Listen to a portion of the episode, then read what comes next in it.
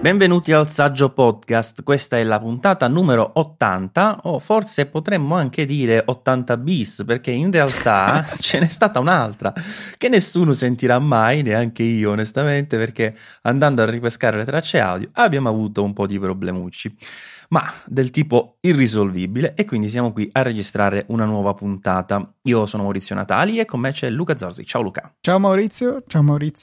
Ciao a tutti e niente, mi alzo le mani, però sono incolpevole per la puntata morta. Non è stata una mia congiura per riuscire a esserci a tutti i costi. Perché... Ci avevo pensato, per la verità. Sì, ho lanciato una maledizione. Siccome era la 80, probabilmente Luca voleva essere presente perché ti piacciono i numeri sensati. Quindi... certo. Beccato Maurizio. Va bene, comunque siamo qui, dicevo, a registrare questa puntata e inizio col ringraziare i due ascoltatori che ci hanno lasciato una recensione positiva su iTunes dall'ultima puntata, che sono stati Pier 99 e iBenny News. Vi ricordo, se non l'avete già fatto, 2 minutini proprio, andate sull'app iTunes oppure su quella podcast per iOS e potete lasciare una recensione per il Saggio Podcast. Io non mi ricordo minimamente, Luca, cosa abbiamo detto con Max e Giovanni nella puntata in cui sei stato assente, per cui proprio saltiamo, facciamo finta che non sia mai esistita e andiamo avanti. Va bene, allora concentriamoci sul presente. Abbiamo sicuramente sentito un po' tutti dei rumor relativi ai nuovi iPad, ai nuovi iPod Touch, eccetera eccetera, e l'evento di riferimento potrebbe tenersi per presentare questi prodotti, forse altri e probabilmente anche dei nuovi servizi, il 25 marzo, almeno questo è attualmente il rumor più attendibile, che fa riferimento come luogo allo Steve Jobs Theater nell'Apple Park Campus, e questo evento, come dicevo, potrebbe vedere sia la presentazione di nuovi dispositivi, ma a quanto pare dovrebbe essere focalizzato sui servizi. Ora Luca, sui servizi, c'è Apple Music che sicuramente sta andando benone, però quali altri servizi potrebbero presentare? Dici che forse è arrivato il momento di qualche anticipo relativamente al servizio di streaming video che prima o poi dovrebbe arrivare? O quello, ma avevo sentito insistenti voci che invece parlavano della possibilità che venisse invece introdotto un servizio in abbonamento per le riviste. Forse era Guillaume Rambo di 9to5Mac che aveva trovato qualche immagine nell'ultima beta di iOS 12.2, penso che sia, sì, in cui si parlava di una sorta di abbonamento che all'Apple Music, che però coprisse giornali e riviste. E anzi sì, adesso ricordo, c'erano anche dei rumor che volevano, cioè anche qui veramente stiamo parlando del niente, che Apple volesse tenersi il 50% dei proventi di questa iniziativa per poi ridistribuire il resto agli editori dei giornali, delle riviste. Che è la parte del rumor che mi sembra più attendibile.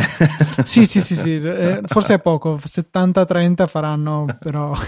a favore di Apple, naturalmente. Comunque questo sì, c'entrerebbe anche con l'iPad, no Luca? Sì, sicuramente è una piattaforma di lettura più indicata rispetto all'iPhone, per quanto con il XS Max, insomma, siamo a una dimensione che si avvicina pericolosamente al caro vecchio iPad mini, che anche lui forse potrebbe venire resuscitato, ma chi lo sa, e quindi sì, sicuramente potrebbe essere collegato.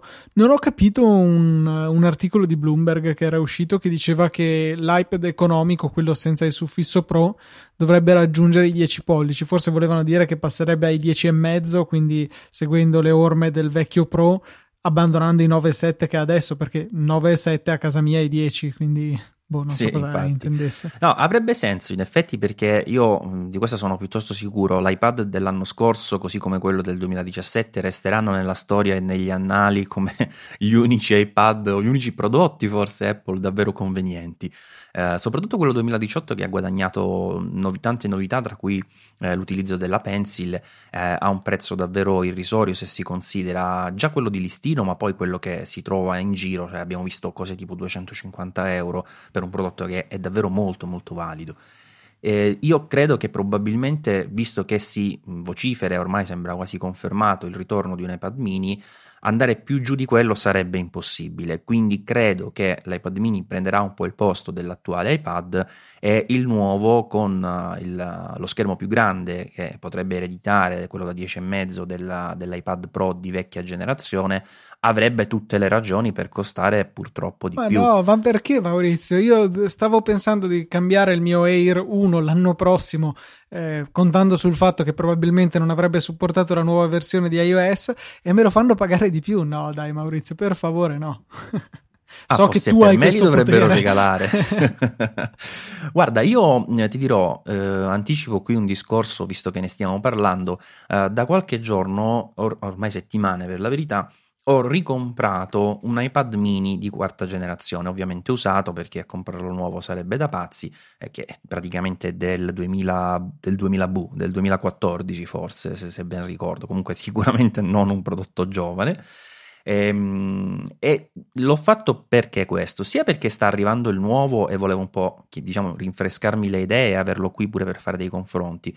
Che vuoi, certe volte il sito un po' mi costringe a fare delle scelte forzate, se vogliamo, non sono tanto scelte nel momento in cui sono forzate, ma questo è un altro discorso. Il Mini 4 ho appena controllato, è del 2015, quindi dai, un po' meno vecchio di quello che tu temevi, un po' meno. Piccolo suggerimento così al volo, anche se siamo quasi più da Easy Apple, per trovare queste informazioni c'è un'app bellissima che si chiama Mac Tracker, che ha tutta la storia di tutti i prodotti Apple con tutte queste informazioni.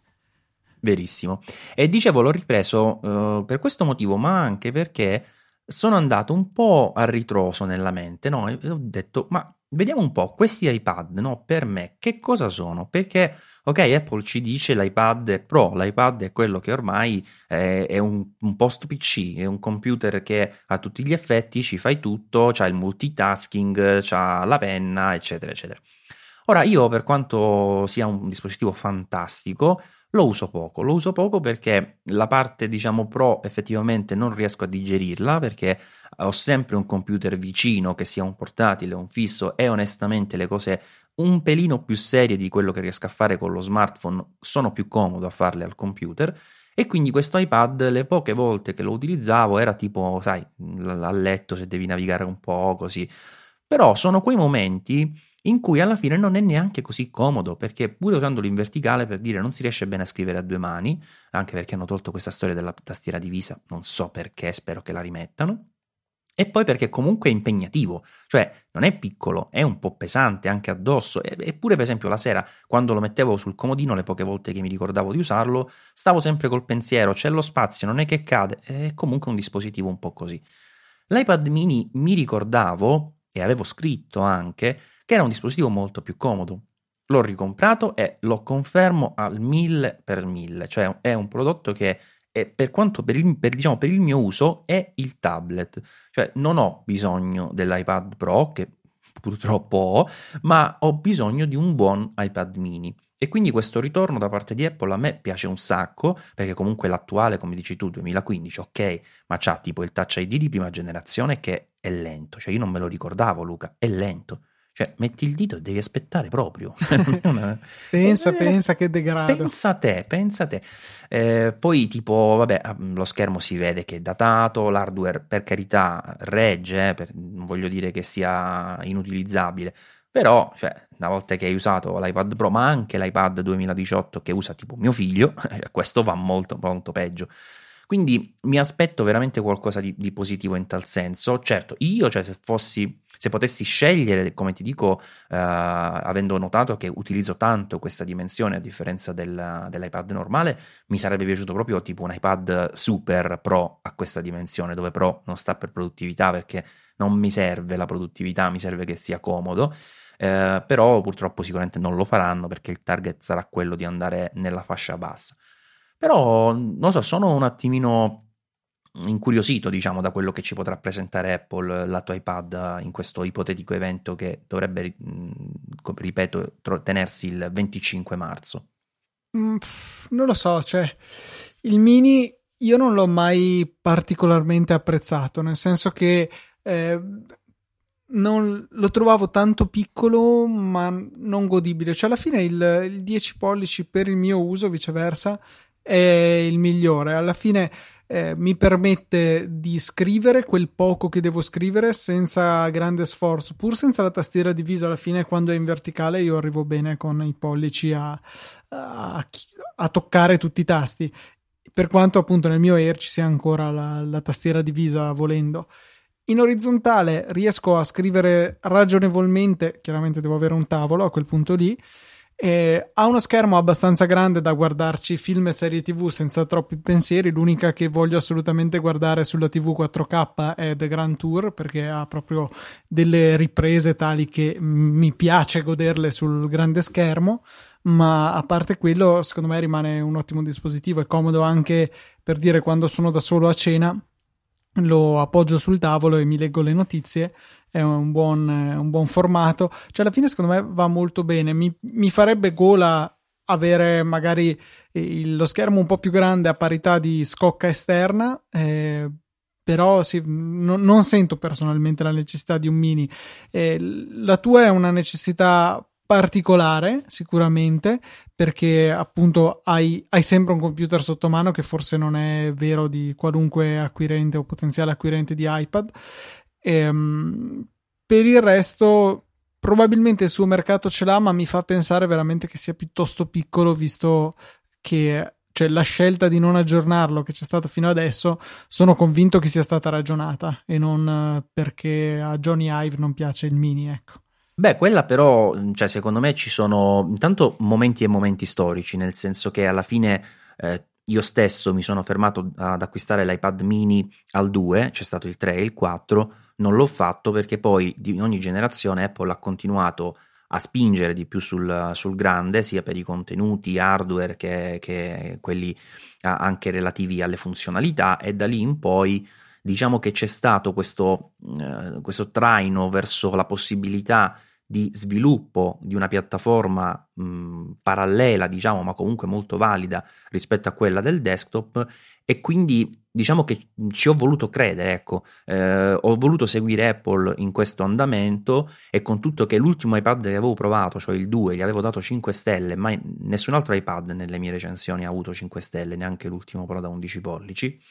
E alla fine ho diciamo seguito questa scia, che seguendo ecco le indicazioni di Apple, però non trovandomi nella funzionalità avanzata del prodotto, ritengo che in quella più pratica, perché sai qual è la differenza sostanziale del mini o comunque di un prodotto che per quanto mi riguarda potrebbe essere anche un centimetro più stretto, cioè quella che rispetto all'iPad normale tu, questo è un dispositivo che puoi usare con una mano e con l'altra interagire, che è una cosa che ricorda ancora lo smartphone, ma è in realtà molto più grande, perché i numeri forse non rendono l'idea. Ho fatto un po' di foto in un articolo che ho scritto e uno si rende meglio conto. C'è una grande differenza dall'iPad mini da 7,9 rispetto ad un iPhone 10, cioè ci stanno 2,5 schermi per dire di un iPhone 10, cioè è tanta la differenza.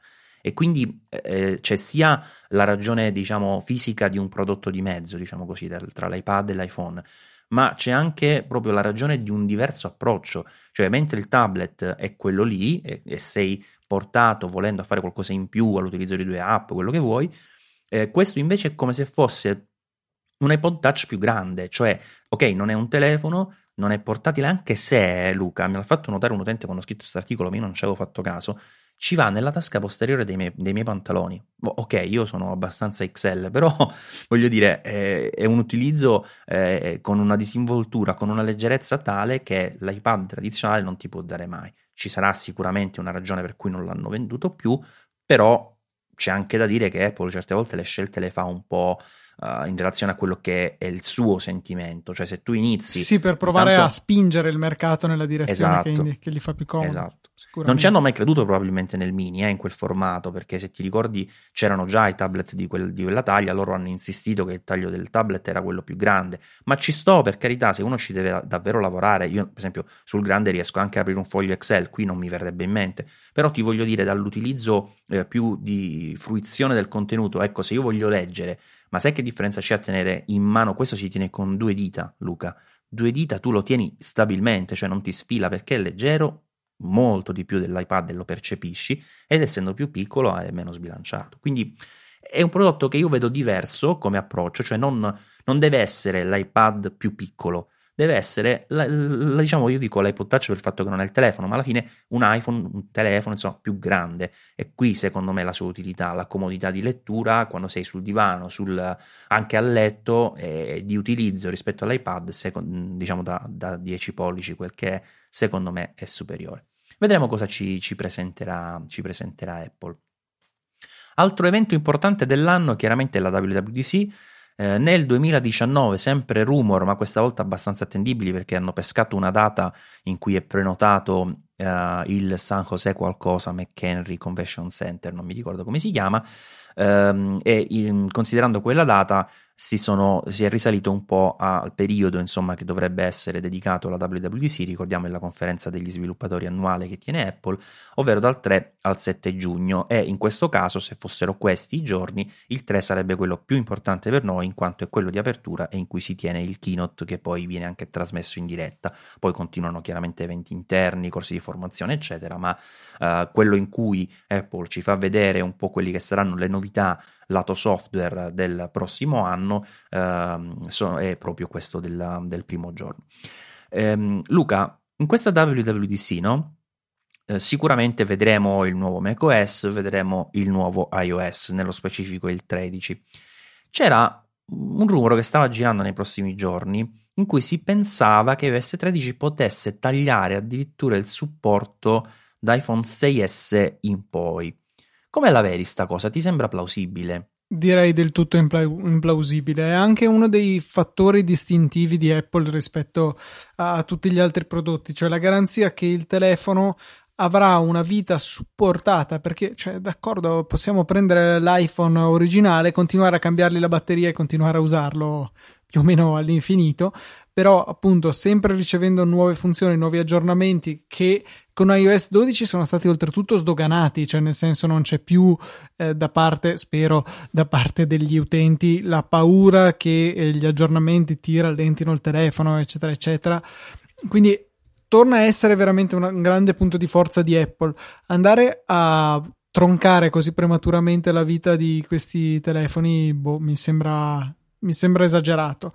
Il 5S, se non sbaglio, era ancora supportato con iOS 12, anzi sono certo, e quindi vorrebbe dire, lui sicuramente non avrebbe ricevuto iOS 13, ma saltare addirittura a tutta la serie 6, diciamo 6 e 6S, entrambi ucciderli già così presto, secondo me è del tutto prematuro, perché se al possessore di iPhone 6 fai uno smacco relativo, gli rubi un anno, ai possessori di 6S, che ricordiamo avevano venduto fino all'anno scorso, praticamente fino a prima della presentazione di iPhone XS, gli rubi 2 anni di longevità di un telefono che insomma è tuttora ampiamente utilizzabile. Quindi io mi sento di dire con ragionevole certezza che questo non accadrà. Guardate, mi riferisco ai nostri ascoltatori, nella nota dell'episodio trovate un link ad un articolo che fa riferimento proprio a questo iOS 13, c'è un grafico che mostra quello che diceva Luca, nel senso che il 5S è, diciamo, naturale, seguendo lo schema che poi è abbastanza ripetitivo, che Apple ha adottato nel corso degli anni, che vada a perdersi come supporto con iOS 13. Giustamente Luca dice, ok, 6 e 6S pure, 2 generazioni in più, sembra una cosa del tutto implausibile, e sono propenso a crederlo anche io. Per il 6 invece, che è un po' in bilico, diciamo, nella cosa, io sospetto che ci potrebbe essere questo cambiamento di toglierlo dalla lista dei dispositivi supportati, e vi dico perché. Allora, intanto l'iPhone 6, Luca, è quello con scusatemi, con Apple A8, quindi un dispositivo che è un sistema, una chip che ancora troviamo abbastanza in giro nei prodotti Apple. Qual è il discorso però? Che noi sappiamo che Apple, lo ha dichiarato, ha avuto dei cali di vendite, no, sugli iPhone, e una parte della colpa è stata data al fatto che i vecchi dispositivi hanno già di loro una buona longevità. Inoltre hanno aumentato, insomma, la longevità grazie a quel programma di sostituzione della batteria, che peraltro anche a termine abbiamo visto ha mantenuto un prezzo valido, cioè 49 euro si paga per sostituire una batteria originale Apple con il cambio fatto da Apple, che non è assolutamente una cifra esagerata. Quindi io temo onestamente che ci possa essere uno scalino in più quest'anno, togliendo sia il 5S che diciamo è naturale, ma anche i 6 e 6 Plus, perché potrebbe essere una delle tante mosse un po' subdole, un po' come le vuoi chiamare, che Apple attuerà e sta già attuando in verità dalla fine di novembre più o meno, se non prima ancora, per cercare di spingere le vendite dei nuovi smartphone. L'ultima delle cose che si è saputa, per dire, che adesso stanno spingendo i commessi, appena vedono qualcuno con un iPhone fuori garanzia, a suggerirgli il cambio, proprio per usufruire di una maggiore tranquillità, diciamo così, operativa. Come la vedi, secondo te è possibile una cosa del genere, che in ottica strategica decidano di, ovviamente giustificandolo in mille modi diversi per carità, che decidano di togliere un dispositivo in più nella lista per cercare di favorire il riciclo, quindi il cambio e l'acquisto di un nuovo device?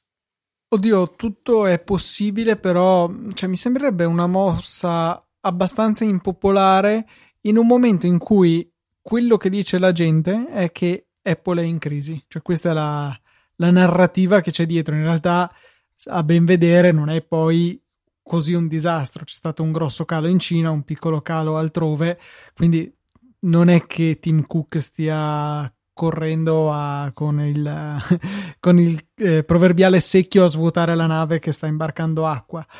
Per cui mi sembrerebbe una mossa piuttosto ostile, che se da un lato potrebbe portare nel breve qualche vendita in più, e dall'altro potrebbe dare alle persone un motivo in meno per scegliere Apple in futuro. Per la prima volta la settimana scorsa, tra l'altro, mi è capitato di sentire una frase quasi offensiva, cioè di una mia amica e collega che ha un iPhone 7, che ha detto: se mi si dovesse rompere, dovessi cambiarlo, comprerei un Huawei qualsiasi.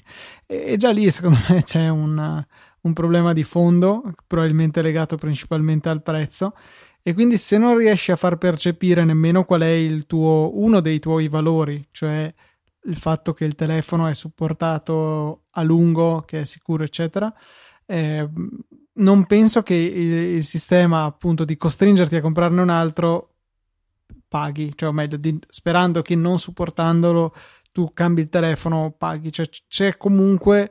Vuoi che ti elenchi le cose che oggettivamente non hanno senso che Apple ha fatto per cercare di spingere le vendite? Vedi il prezzo iPhone 10R a 619 euro asterisco e mi devi dare indietro 10 iPhone 8 Plus.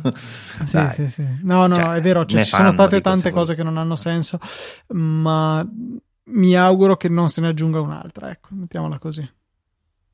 Speriamo bene, non che abbia qui a disposizione un iPhone 6 per cui dovrei temere, insomma, però oggettivamente è un peccato, perché, come dici giustamente, è una delle cose che ha sempre contraddistinto Apple, ed è strano davvero quello che ha detto la tua amica. Chissà che ha trovato di così negativo, cioè secondo me più che un'esperienza negativa sul telefono si trova bene, è il prezzo, ecco, secondo me è tutto lì. Il prezzo, su quello che gli devi dire, non ha assolutamente tutti i torti, per carità. E poi il fatto che comunque, stavo riflettendo su questo, io, te, i nostri ascoltatori, viviamo molto l'ecosistema, che l'ecosistema può anche essere solo i cloud photo library, per dirne una. Sono caratteristiche, o magari percepiamo il reale vantaggio che ha anche il backup automatico su iCloud, tutte queste piccolezze, le continuity, cioè veramente ci sono tante piccole cose, iMessage, cioè voglia. Tutte piccole cose che creano questo effetto lock-in, lo chiamano, cioè che ti costringa a rimanere all'interno della piattaforma. Nel momento in cui tu invece la maggior parte delle comunicazioni ce le hai su WhatsApp, fai le foto, le metti su Instagram, magari sei illuminato, hai perfino Telegram, hai qualche app per modificare le foto, hai qualche gioco, sei un po' nella situazione in cui sei in Cina, dove il telefono non è importante, è importante che ci sia WeChat. Il rischio è un po' che stia succedendo questo, almeno in Italia dove non c'è un forte uso di iMessage, che è sicuramente un elemento che invece negli Stati Uniti rimane fortissimo per legare e fidelizzare la clientela alla piattaforma Apple. Da noi non è così, non è forse grave come in Cina la situazione, dove grave per Apple intendo, però sicuramente c'è un elemento di questo. Quando non riesci a apprezzare cosa ti dà in più l'iPhone, al di là dello status symbol, perché non neghiamolo che per molte persone è uno status symbol il telefono, nulla ti spinge a rimanere fedele nel momento che ai tuoi occhi, spendendo la metà, ottieni praticamente la stessa cosa. Io credo che siano in gran parte anche le chiacchiere magari di amici, magari ha un amico, questa ragazza che ha un Huawei, e ha detto: ah, ma guarda questo, l'ho pagato la metà, fa più cose del tuo, c'ho due camere, che ne so, cose così. E credo che purtroppo ci sia anche modo di far breccia facilmente con questi argomenti se uno non è fortemente all'interno del sistema, come giustamente sottolinei. Comunque, relativamente al discorso Tim Cook dopo la lettura, insomma, dell'ultimo trimestre fiscale, io ho scritto anche un articolo, forse questo non lo trovate nelle note dell'episodio, o forse lo troverete, ma comunque in effetti la lettura, se vogliamo, dal mio punto di vista è stata molto positiva, cioè dal mio punto di vista anche il mercato alla fine lo ha chiarito con la risposta economica, però di base il fatto è che Apple ha ufficializzato questo calo di iPhone, per quanto non sia stato così drammatico come hanno voluto farci intendere. Questo sarà stato anche un po' un sapiente gioco delle parti, però alla fine dei conti la cosa secondo me davvero rilevante è che con tutto questo calo che relativamente al fatturato è stato del 15%, quindi non è poco, soprattutto considerando che gli ultimi iPhone costano mediamente di più, o meglio che si è aggiunto un modello che costa ancora di più di quello dei precedenti anni, però alla fine Apple ha tenuto bene perché ha avuto tanti segni positivi, praticamente tutti tranne iPhone, cioè iPad è cresciuto, il Mac inspiegabilmente è cresciuto, servizi cresciuti, altro che comprende tutta la serie di dispositivi anche terzi, quindi HomePod, Apple Watch, AirPod, è cresciuto ancora tantissimo. Cioè evidentemente Apple questo paracadutone piano piano se lo sta facendo, cioè non dico che da domani non può vivere, cioè può vivere anche senza iPhone, però c'è sicuramente tanto intorno che sta costruendo abbastanza bene. Forse l'unico rischio, Luca, è che proprio la forza di questo ecosistema è che l'iPhone è forse un po' il fulcro, il centro di tutto, ma nel momento in cui quello dovesse decadere, possibile che tutti gli altri servizi poi nel lungo periodo possano non sopravvivere, ecco, e quindi sarebbe una cascata a catena, diciamo. Sì, sicuramente l'iPhone è il cavallo di Troia con il quale poi ci vengono proposti tutti gli altri servizi, cioè banalmente se non ci fosse l'iPhone, quanti farebbero Apple Music per sfruttarlo sul Mac e sull'HomePod? Pochi probabilmente. E lo stesso dicasi per gli altri servizi. Chi compra lo spazio su iCloud per usarlo sul Mac? Ma magari sì, perché forse ha dei piani che Dropbox non ha, però cioè, capisci che siamo veramente in delle situazioni abbastanza particolari, ecco. Sicuramente Apple non può avere i suoi servizi senza iPhone, ma deve anche inserirsi in un ordine di idee per cui l'iPhone non può crescere sempre all'infinito, e per come funziona la borsa l'importante è crescere, cioè continuare a fare un sacco di soldi, qualunque cifra sia un sacco di soldi è sintomo che qualcosa sta andando male. Quello che va bene è fare un sacco di soldi più un po'. E questo più un po' deve esserci sempre. A un certo punto, cioè, quanto può andare avanti questa cosa? Devono trovare altri mezzi e lo stanno facendo con i servizi, anche spaziando in settori che non li competono propriamente. Ad esempio, il loro servizio di streaming video non sarà come Apple Music una collezione di contenuti prodotti da terzi, ma come già ci hanno insegnato Netflix e Prime Video, devono puntare sulla creazione di contenuti originali, e quindi cioè, Apple, e stanno spendendo un fracco di soldi per comprare, tra virgolette, persone di spicco in tutti gli ambiti, cioè che siano scrittori, registi, autori, attori, cioè veramente di tutto. Quindi se fanno un flop lì sarà veramente un flop pesante.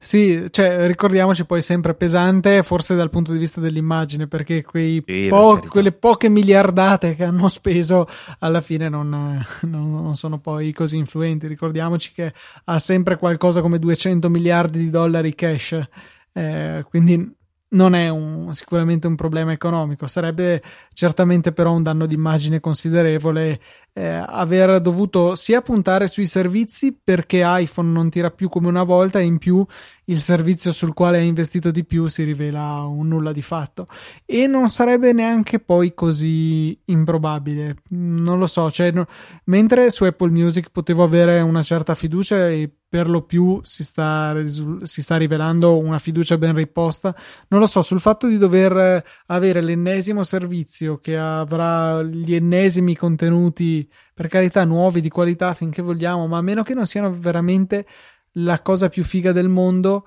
mi viene difficile pensare che ci sia tanta gente disposta ad aggiungere l'ennesimo abbonamento. E Netflix ce l'hai perché, Netflix ce l'hai. Prime ce l'hai perché vuoi le spedizioni e ottieni anche Prime Video. Magari qualcuno ha anche Sky a casa, mi sto focalizzando sul mercato italiano. Aggiungi altri, che viene dato in omaggio praticamente a chiunque ha la fibra. Esatto, e poi cosa fai? Un altro abbonamento ancora, cioè a un certo punto questi abbonamenti non sono sostenibili sia da un punto di vista economico, perché spendere centinaia di euro al mese in abbonamenti qualsiasi magari anche no, ma soprattutto siamo così pieni di buoni contenuti che, a meno che veramente non sia la rivoluzione del secolo, viene difficile anche avere il tempo materiale per guardare quello che ci può proporre anche Apple oltre agli altri. Sì, è difficile. Poi tra l'altro dovrebbe arrivare Disney Plus tra poco, che sarà un player pesante, perché uno pensa a Disney, pensa solo ai cartoni animati, che già di per sé forse tirano solo poco meno del porno, insomma, però siamo lì. No, però a parte gli scherzi, Disney c'ha dietro Marvel, Pixar, tutta la saga Star Wars, quindi parliamo insomma di l'ira di Dio veramente di contenuti che possono tirare fuori. Però a parte tutto, effettivamente Apple in quel settore finora non ha dimostrato grandi cose, cioè le poche cose che ha fatto facevano veramente pietà, mentre con l'Audi effettivamente aveva già uno storico impressionante, cioè era stata leader fino a tanti anni, per tanti anni, e fino a pochi anni prima, diciamo, che Spotify esplodesse, e tutti i vari servizi di streaming, ma alla fine quello è il concorrente, diciamo, numero uno, per cui oggi effettivamente non ci può essere la stessa aspettativa per il servizio di streaming, anche perché sarebbe veramente l'ennesimo. Però ti ricordo, Luca, che anche quando è arrivata Apple Music c'erano tanti altri servizi vicino a Spotify, no? Per esempio c'era Deezer, Ardio che è morto addirittura. Che è morto, insomma, tanti altri servizi che stavano crescendo bene. L'arrivo di Apple è servito a far cosa? A polarizzare. Cioè, quello che era il migliore degli altri, migliore poi non significa necessariamente per qualità, migliore per, non so, servizio, qualità anche percepita, praticità, eccetera, e ha continuato a crescere. E tutto il resto è stato risucchiato da Apple Music, che comunque cresce bene.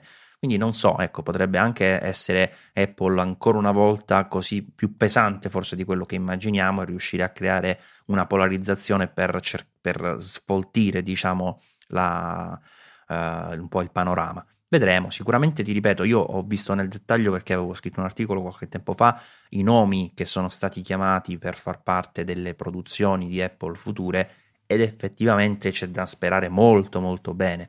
Poi non necessariamente ci metti i soldi e viene un buon risultato, per carità, però avendo le persone giuste la potenzialità per fare qualcosa di interessante c'è sicuramente, diciamo, ci sarà da seguire il discorso. Scusa Maurizio, abbiamo parlato, mi stavo chiedendo una cosa: chi è che si abbona a Deezer esattamente, considerato che costa esattamente uguale a Spotify? Oggi nessuno, ma prima, fino a qualche anno fa, non c'era questa diciamo consapevolezza, giusta o sbagliata, che Spotify fosse migliore di Deezer, per dire, no? Più che altro, quindi, cioè, già solo per l'integrazione che ha, cioè volendo uscire dall'ecosistema Apple. Spotify c'è dappertutto e tanti player hanno quella funzionalità per cui tu puoi dal telefono inviare, cioè telecomandare un riproduttore esterno. Su Deezer dicono Roku, Samsung, Bang & Olufsen, Sony, Bose, Yamaha. Non so se esiste questa funzionalità anche lì. Vabbè, ma oggi, Luca, oggi c'è già stata questa cosa. Cioè, io ti parlo del periodo quando ancora c'era RDO, come diavolo si chiamava lui, sì. Quindi era un periodo in cui non c'era ancora questa polarizzazione così estrema, per cui effettivamente se volevi fare un servizio di streaming, o meglio, se volevi attaccarti a un servizio di streaming, prima pensavi a Spotify e poi al resto. Cioè c'era ancora una situazione per cui se la giocavano, cioè ognuno aveva i suoi pregi. Per dire, c'è tanta gente che dice che ancora oggi Deezer ha mi sembra che cosa migliore, la gestione delle playlist, non mi ricordo cosa ho sentito dire più volte da qualcuno, però alla fine dei conti oggi il mercato è quello che dici tu, cioè oggi è così, oggi non ha senso, no? Cioè, che ti abboni a Deezer, a meno che non hai un motivo tipo che sei stato abbonato 5 anni, hai tanta di quella roba dentro per cui ti trovi bene e non vuoi spostarti, ma oggettivamente hai tanti vantaggi per abbonarti a Spotify, per assurdo magari Apple Music pure, cioè, che comunque già di suo, se sei nel segmento Apple, ha tanti frecce al suo arco, tranne l'HomePod chiaramente, che non si capisce che fine ha fatto. A proposito, Luca, il rumor che avevo pubblicato in anteprima mondiale, scherzo, ma comunque è vero, relativamente al fatto che si stesse testando l'HomePod in italiano, poi alla fine non ha avuto un seguito perché il test purtroppo è stato negativo, nel senso che si è riscontrato che questo prodotto ancora non è pronto, non dal punto di vista hardware, ma per quanto riguarda la gestione vocale con Siri, con l'italiano misto, diciamo, alle altre lingue nella pronuncia e nella comprensione delle richieste. Purtroppo è andata così, quindi ancora siamo in fase ritardataria per questo HomePod, va a finire che arriva già il 2 e ancora non è arrivato l'1 in Italia, ma l'altro rumor che avevo pubblicato lo stesso giorno di questo riguardava il fatto che sarebbe uscita Angela Arendt da Apple. Anche lì non ci hanno creduto in molti, ma invece è successo, non so se hai visto. Sì, è successo, sono state citate n.000 spiegazioni diverse per questo. Tra l'altro forse Vanity Fair aveva fatto un profilo sull'Arendt un attimo prima che se ne andasse, quindi strano tempismo. Cioè, magari proprio per ricordarla in senso positivo. Sì, in effetti. Sembra che se ne sia andata perché le mancava la famiglia e perché vuole tornare nel mondo della moda, tutte cose del tutto legittime. Diciamo che ho sentito, riguardo al suo operato, commenti sia positivi che negativi riguardo alla nuova organizzazione degli Apple Store, che ora non hanno più il bancone del bar, del Genius Bar, dell'assistenza, ma tu in pratica arrivi, qualcuno ti dice, tu quindi, io ho un appuntamento, bene, siediti, cioè mettiti lì in piedi di fianco a quel tavolo e prima o poi qualcuno spunterà dal nulla ad aiutarti. Boh, no, ma dai, io non ho mai avuto questa esperienza. Quando è capitato così. C'erano comunque i posti per sederti, per carità, ti sedevi a un bancone, ci sono degli sgalbelli, di solito c'è una specie di angolino salotto. Non è così drammatico. Quando sono andato a ritirare l'Apple Watch 4, che più o meno l'esperienza è stata questa, sto pensando in particolare allo store di Piazza Liberty a Milano, ma sto cercando di visualizzarlo, ma non mi pare che ci sia un bancone, cioè c'è da sedersi, no, non c'è il bancone, però io quello, cioè, ci sono gli alberi con in intorno... fondo vicino, scusa Luca, te lo ricordi lo schermo gigante? Impossibile. Sì, là davanti ci sono tanti cubi. Sì, che dove usano per fare i corsi, quelle cose lì. A meno che non c'è un corso, te siedi là. No, sì, d'accordo. Lì con amici. Però quando ti dicono aspetta lì, è perché devi aspettare lì, perché poi ti cercano lì. Cioè, nel senso, non c'è più quel punto dove andavi a richiedere assistenza. Che i corsi sono delle belle cose, sono un ennesimo motivo per cui è figo comprare cose Apple, perché poi ti spiegano anche come sfruttarle al meglio. Però al contempo, cioè, l'assistenza che ti può dare un Apple Store secondo me è qualcosa che veramente deve essere sottolineato. Fede ha parlato nella puntata che uscirà questa settimana della sua esperienza con un problema all'iPhone e è una qualcosa che contraddistingue Apple. Tornare un attimino indietro con questa esperienza, mettendola quasi in secondo piano rispetto al al corso, che d'accordo è una figata, va bene, però diamo lo spazio anche all'assistenza. Cioè a me non piace molto questa gestione ovunque e da nessuna parte, passami il termine, delle pratiche del Genius Bar, per cui ecco, io sono un po' indeciso sul se mi piace o no il nuovo redesign. Esteticamente mi piace molto l'idea di puntare sui corsi, mi piace meno il fatto di ridurre l'enfasi sul supporto, che secondo me è molto importante. C'è chi è molto più deciso di me nell'uno o nell'altro verso. Sicuramente la Arenz ha dato il suo contributo nel arrivare a questo punto, e quindi c'è chi è contento, tra virgolette, che se ne sia andato, chi no. E leggevo di qualcuno a cui lei non piaceva come personaggio perché non è, tra virgolette, una di noi, cioè non è una persona dell'estrazione tech, esatto, ma viene da Burberry, dal mondo della moda, e quindi non la sentiva al suo posto in Apple. Ma ci può stare. Io non è che l'avessi mai avuta simpatia, mo sembra anche brutto parlare al passato come se fosse deceduta, poverina, però diciamo che da quello che ho avuto modo di sentire anche dalle persone che hanno lavorato in Apple e che lavorano in Apple in tante parti d'Italia, il suo apporto è stato sempre visto in modo positivo. Cioè mi hanno evidenziato da più parti il fatto che ci sia stato con lei un rapporto molto più attento rispetto alle esigenze prima di tutto dei dipendenti e poi, se vogliamo, anche degli utenti, perché ok, il discorso che hai fatto lo capisco, anche se non lo condivido pienamente, perché a me quel tipo di fluidità piace. Cioè nel senso, per me il momento in Apple Store sarà che ci vado poche volte, ma è un momento di esplorazione, di confronto, eccetera, e quindi anche non avere, stare lì al bancone a fare la fila, ma avere questo tipo di approccio più fluido non mi è dispiaciuto. Per dire, mentre aspettavo sono anche andata fuori a prendere un caffè, perché tanto c'era il messaggio che poi ti avvisava quando era proprio il momento di rientrare. Quindi da questo punto di vista, ripeto, a me è piaciuto.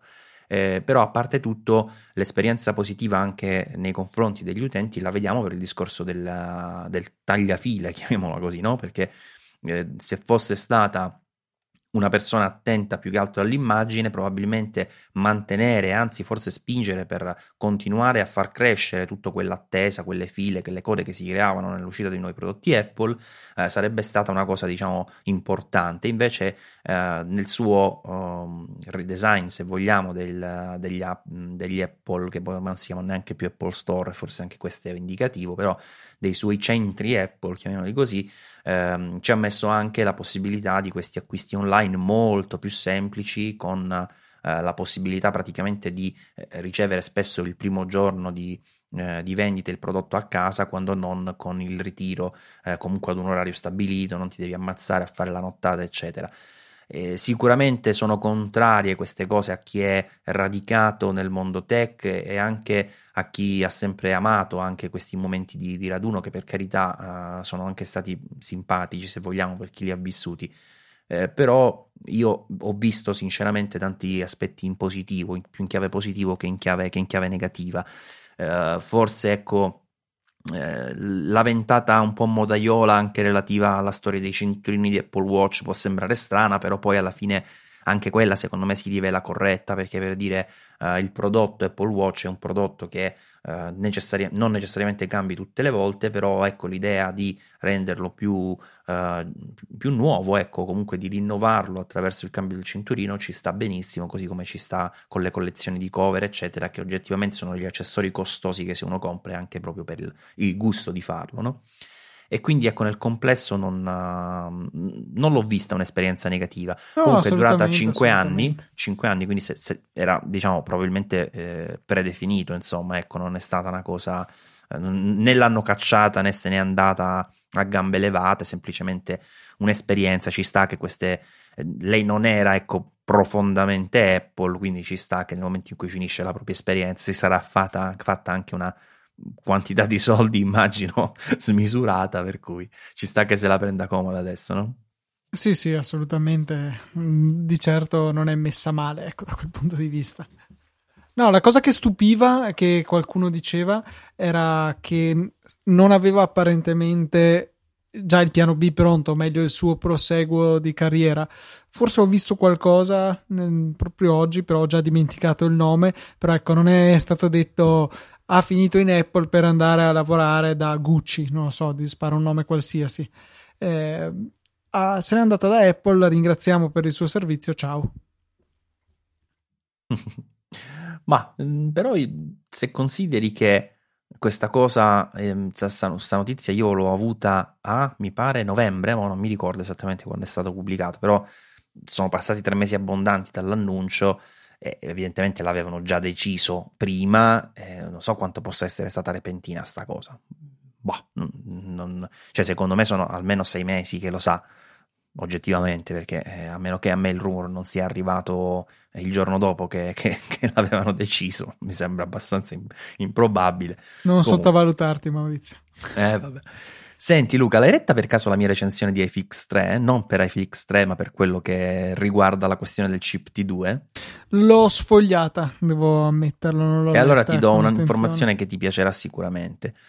Hanno aggiornato iFlix, programma storico diciamo in ambiente Mac, programma che probabilmente non serve a niente, nel senso che se uno vuole con programmi open source, programmi gratuiti eccetera, riesce a fare più o meno le stesse cose, non con la stessa facilità per carità, però è un programma che va ed è apprezzato proprio perché da sempre ha puntato tutto sulla semplicità operativa. Però la questione qui non era tanto la recensione di iFlix, quanto il fatto che sia uscita questa terza versione, che ha la modalità dark, e già questo diciamo vale tutti i soldi che costa, modalità ironia off, ma a parte questo hanno messo tra le note del punto elenco con le novità il fatto che hanno aggiunto la compatibilità con il chip T2. Ma per che cosa? Per la codifica audio-video, perché nel chip T2, ricorderete, ci sono... Praticamente il chip T2 è un computer nel computer, ha tanti dispositivi all'interno, c'è l'ISP per dire per le immagini, ma ha anche la codifica hardware per quanto riguarda H264 e HVC, quindi H265. Allora, io ho letto sta cosa e ho detto, bah, sarà una boiata, anche perché, voglio dire, Apple o non lo usa o non dice che lo usa, ma non mi pare che ne abbia mai sbandierato, insomma, un impiego così importante. E quindi l'ho installato e ho detto, ma facciamo una prova.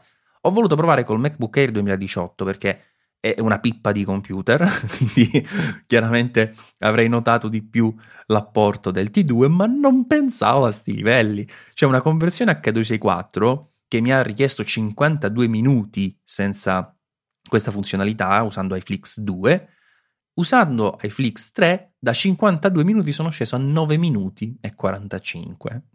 Ora, il MacBook Air, come ho detto, è una pippa, cioè anzi... Tu lo ami particolarmente, la mia recensione. Computer. Io ce l'ho, questo computer, e lo uso veramente con fastidio, perché per il mio uso non va bene. No, è un sì, sicuramente tipo... non è adatto per te, però appunto io viceversa sentivo, in particolare su altri podcast d'oltreoceano, un generale apprezzamento salvo la voce prezzo, ecco, alla fine. Ma sì, è un bel computer, cioè se lo regalassi a mia moglie sarebbe contentissima per tutta la vita, però... È un computer che deve usare chi ha un uso molto rilassato, ecco, ok? Esatto. Cioè non perché è lento, devi essere tu, diciamo, monotasking, ecco, se tu lavori monotasking lui ti segue, per come lavoro io no, ma lavoro intendo no che ci faccio i montaggi video, che neanche l'ho installato un programma per fare montaggi video, che sarebbe follia. Proprio per semplicemente anche la scrittura di un articolo, per dire, no? Cioè io apro immagini, la ritaglio contemporaneamente, analizzo una cosa, scarico un file da Dropbox, cioè queste cavolate però fatte con una discreta celerità ti portano ad incagliare praticamente da qualche parte nei meandri della sua CPU ultra low super mega mini voltaggio e non ce la può fare, quindi vabbè, non è il computer per me, ma questo è un altro discorso. Quindi iFlix 3, usando il chip T2, fa passare la stessa operazione da 52 minuti a 9 minuti e anche in HVC 9 minuti, quindi un passaggio incredibile. Dico, bah, per sport lo faccio pure sull'iMac Pro, anzi, per la verità, non lo volevo neanche fare, l'avevo pubblicata la recensione senza questa parte, perché ho detto, vabbè, sull'iMac Pro che gli deve fare, no? Poi un utente mi ha detto, ah, ma per curiosità, falla sta prova. L'ho fatta, stesso file... che lì ci aveva messo 52 minuti, con iFlix 2 ce ne ha messi 9. Installo il 3 e dico, beh, quindi sarà 9. No, 5 minuti. Cioè ha quasi dimezzato il tempo pure sull'iMac Pro l'utilizzo del chip T2. È assurdo questo aggeggio. Quando si decidono a utilizzarlo per tutto? Beh, allora ricordiamoci che una delle ragioni per cui è così veloce a fare quello è che sa fare solo quello, cioè tra virgolette sì, solo. Carità, sì. Cioè è l'effetto dell'iperspecializzazione. Una CPU può fare potenzialmente tutto e quindi lo fa con una determinata velocità. Già una scheda grafica fa meno cose, ma quelle cose le fa molto più velocemente, la ragione per cui ci serve per i giochi.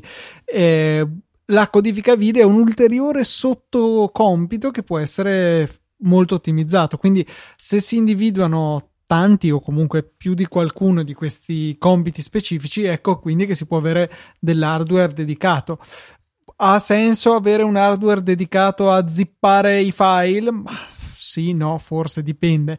Sicuramente questo ha dei chiari benefici, perché la codifica d'accordo, ma già la decodifica è una cosa che succede regolarmente. Guardare un video sul computer succede sempre e farlo in maniera efficiente con un chip dedicato sicuramente è meglio che bruciarsi la batteria facendo la stessa operazione con il processore principale.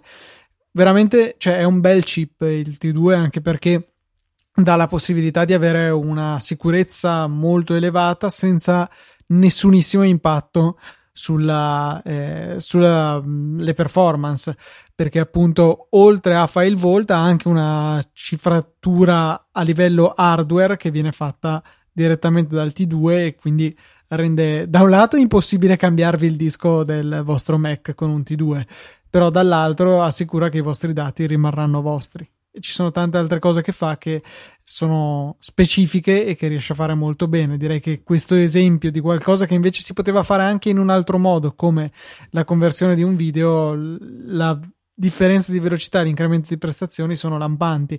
Cioè sull'iMac è più di 5 volte più veloce, scusa, sul MacBook Pro più di 5 volte più veloce.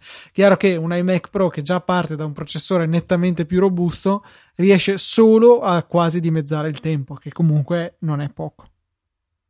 E tra l'altro ricordiamo che il chip T2 in pratica è una variante, se ricordo bene, della 10 o della 8, no, forse della 10 davvero. Cioè, non è un cippetto così, insomma, cioè come se aveste un iPhone dentro il computer. E questo dà un'idea comunque del proprio l'altro livello di consumi di potenze watt proprio che ci sono in gioco tra degli iPhone che sono comunque potentissimi e i processori Intel, e questo ancora una volta continua a tirare l'acqua nel verso di utilizzare processori ARM, ma seri, di quelli che utilizza e progetta Apple anche nei computer, magari anche su una scheda logica che ne ospita tipo 4-5, sarebbe bello. So che tu sarai contento quando ti arriverà il tuo iMac Pro fanless che sarà sottilissimo. Ma mettetecele ma cosa avete contro le ventole? Guardate che funzionano, servono, c'è un motivo se le hanno inventate. Ma invece puoi farlo senza ventole se mantieni la stessa potenza e lo fai con un G4 Cube proprio vicino a me qui che non ha ventole, è bellissimo perché è l'equivalente di un fornetto. Se tu lo accendi in inverno, te lo metti sotto la scrivania, c'è le gambe belle calde anche se non fa niente. Luca, intanto fammi gli auguri perché ho comprato un nuovo MacBook. Cosa hai comprato? Un fiammante MacBook 13 pollici in policarbonato nero del 2008. Come nuovo, è bellissimo. Io non so se tu lo ricordi, è stato prodotto per pochissimo tempo. Ma per collezione o?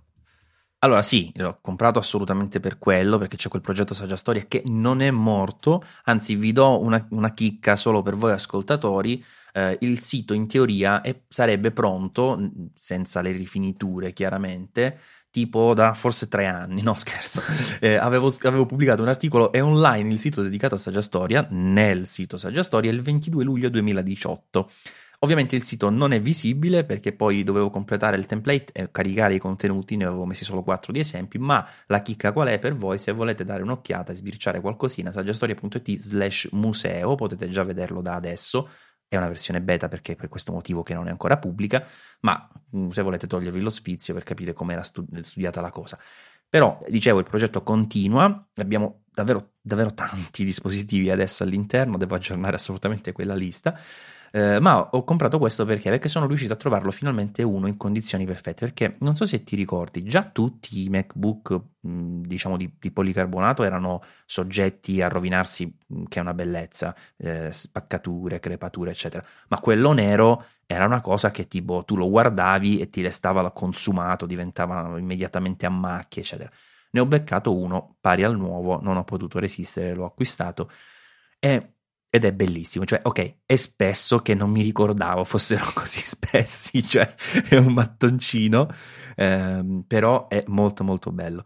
E una cosa, cioè la tastiera è anche bella, cioè il trackpad è comodissimo comunque, anche se non è chiaramente quello più recente e via dicendo, lo schermo non è retina, ma comunque insomma è godibile per quello che è. Ok, finisco col dire stupidate, quello che vi volevo dire era questo. Sono rimasto un po' male per una cosa. Allora, Apple sempre positiva dal punto di vista del supporto. Io, sapete, ci ho anche scritto un paio di articoli, odio il termine obsolescenza programmata, non so chi l'ha reso noto al grande pubblico, doveva rimanere nei cantieri della finanza e nei libri di economia, e invece poi è diventato ovviamente una roba virale, quindi adesso chiunque sa o pensa di sapere cos'è l'obsolescenza programmata. Ma anche se io ritengo che Apple veramente faccia molto poco per favorire l'obsolescenza programmata, e non lo dico più questo termine, vi giuro, mi sono trovato ad avere a vivere un momento sfastidioso con questo Mac, perché ok, è un Mac obsoleto, Luca, è un Mac del 2008, cioè io che voglio secondo te il supporto software da Apple? No, ma cioè, ci mancherebbe, non voglio metterci macOS Mojave, però vedo che intanto è bloccato a livello di sistema operativo a qualcosa tipo il 10.7, sarebbe Lion se ricordo bene, no? Sì. Okay. A Lion, e io dico benissimo, cioè Lion comunque è stato il secondo sistema operativo di Apple dal momento dell'uso, no? Del ritorno di Intel, che ho utilizzato, perché il primo è stato Snow Leopard su un MacBook Pro, non Leopard, che è stato il primo che ho usato io da quando ho ripreso a usare Apple, Snow Leopard, sì. Però dici che sto dicendo una fesseria? No, non lo so, perché Leopard era stato il primo Intel. Ah no, allora Leopard, perché il primo computer che ho utilizzato, dicevo, di Apple dopo il ritorno ad Intel è stato un MacBook Pro del 2006, mi pare, un 15, sì, sicuramente 2006, un 15 pollici, che peraltro ho qui, devo cambiare la batteria. E quindi quel computer so che è arrivata Snow Leopard, perché l'ho acceso l'altro giorno e si ferma Snow Leopard, almeno di aggiornamenti ufficiali, però probabilmente hai ragione, è partito con Leopard. Però il punto qual è? Che su questo io ci metto Lion, perché è l'ultimo supportato, con qualche hack si può andare avanti mi pare di uno, massimo due sistemi operativi, e già qui però un fastidio di base c'è. Allora io su questo computer, con lo stesso hardware, se fosse un PC tranquillo, ci potrei mettere Windows 10. Ora, già questo è un po' fastidioso, Luca, o sbaglio? Solo io l'avverto questo fastidio, cioè non è che mi aspetto che deve diventare il computer aggiornato, che chissà che ci devi fare, però un po' di fastidio l'ho provato, non so, cioè a te non dà fastidio sta cosa, sapere che sullo stesso hardware, perché alla fine ha un Intel Core 2 Duo, ok, è di quelli Penryn, ci siamo capiti, però si installa un Windows 10 volendo a livello di compatibilità hardware, se avessi un PC con le stesse specifiche. E non è un po' fastidioso che non si possa fare con Apple? Siamo fermi a 10.7. Sì, un minimo sì. In realtà, tra l'altro, se non sbaglio, Microsoft sta facendo una cosa simile. Forse è il contrario. No, sta facendo l'opposto. Cioè, non sta più volutamente supportando i nuovi processori Intel su Windows 7 per costringerti a passare a Windows 10. Quindi no, la mia argomentazione non ha senso. Sicuramente mi dà un fastidio intellettuale, però all'atto pratico penso che colpisca veramente poche persone. Mi spiace, però sì. Diciamo che con il tempo che abbiamo passato a lamentarci della non rifinitura del software di macOS in particolare nel tempo, ma forse se il costo per migliorare un po' questa rifinitura è abbandonare il supporto per un Mac del 2008, forse ci posso anche stare. Sono d'accordo, e infatti non era lì che verteva il mio disappunto, anche perché lo sapevo da principio che non si potesse mettere nulla oltre Lion. Però ricordiamolo, è anche un processore a 64 bit questo, per carità, ok, un dual core, è vecchio, quello che vuoi, ma chiudiamola qui. Ci ho messo su un SSD, ovviamente con un SSD va veloce a prescindere, nel senso comunque il computer si accende rapidissimo, le applicazioni si avviano in un lampo, eccetera. Ma lì è nato il problema, applicazioni. Allora Luca, dimmi tu come la pensi questa cosa? Se io ho comprato, come è successo, N.000 applicazioni, vabbè sto esagerando, al momento di Snow Leopard, no? Quando è nato, ecco perché mi ricordavo Snow Leopard, perché Snow Leopard è quando è nato il Mac App Store, è arrivato con un aggiornamento sul Snow Leopard, è nativo sul successivo 10.6.4 se non sbaglio, probabile, l'ho scritto anche nella... no, 10.6.6. 10.6.6, non è che me lo ricordo a memoria, l'ho visto in questo momento nell'articolo che ho scritto. No, e che io invece sono deluso da me stesso perché lo sapevo e ho sbagliato. Mi dispiace. Comunque sappi che è successo a gennaio del 2011. Questa non la sapevi. Mi ricordo benissimo dove ero quando ho fatto l'aggiornamento. Vabbè, allora ti dico cosa ti volevo dire però. Allora, io ho comprato dei software all'epoca dell'inizio del Mac App Store e ovviamente anche con Lion e li ho usati con entrambi. Ora, mi devi spiegare perché io non posso scaricare, per esempio, Aperture che ho comprato con Snow Leopard il 2 febbraio, ok, del 2010, e non lo posso adesso scaricare tramite il Mac App Store perché hanno aggiornato di volta in volta le versioni, hanno cancellato praticamente dalla disponibilità le precedenti, per cui oggi puoi scaricare l'ultima versione di Aperture che non supporta più i sistemi operativi che invece supportava quando io l'ho comprato. Ma se io ho comprato questa applicazione al tempo, perché non la posso scaricare, l'ultima che funzionava sul mio computer? Non c'è nessuna giustificazione, dovresti poterlo fare, come lo puoi fare su iOS, dovresti poterlo fare. E invece c'è questo bug che io ho definito la trappola del Mac App Store, che è un bug fastidiosissimo perché, ok, io ho usato, cioè per dire, ho dovuto intanto installare Chrome perché Safari è inglobato nel sistema operativo e quindi non puoi, non ho provato però con quella, la developer, ma penso che neanche quella funzioni. Comunque non lo puoi aggiornare perché, dicevo, è bloccato, fa parte del sistema operativo come succede su iOS e quindi sei fregato, devi mantenere Safari di mille e una notte. Ok, anche che ti puoi installare Chrome, per carità, tante cose le puoi aggirare, ma il punto di fondo che mi ha dato veramente fastidio è questo, cioè applicazioni comprate che tu non mi rendi più disponibili al download delle versioni del sistema operativo che io ho usato con quelle app, anzi le ho comprate con quel sistema operativo. È una cosa che mi ha veramente dato molto fastidio. E ad aggiungere fastidi, tra virgolette, ci ha pensato Affinity Photo, che poi sarebbe in realtà l'app, ma l'app e il software house è Serif, perché sai, giusto per sfizio ho cliccato su download sull'applicazione Affinity Photo che avevo comprato 2015, quindi molto dopo la nascita e la morte di questo computer che è diventato obsoleto, si installa. E funziona, ma funziona pure bene.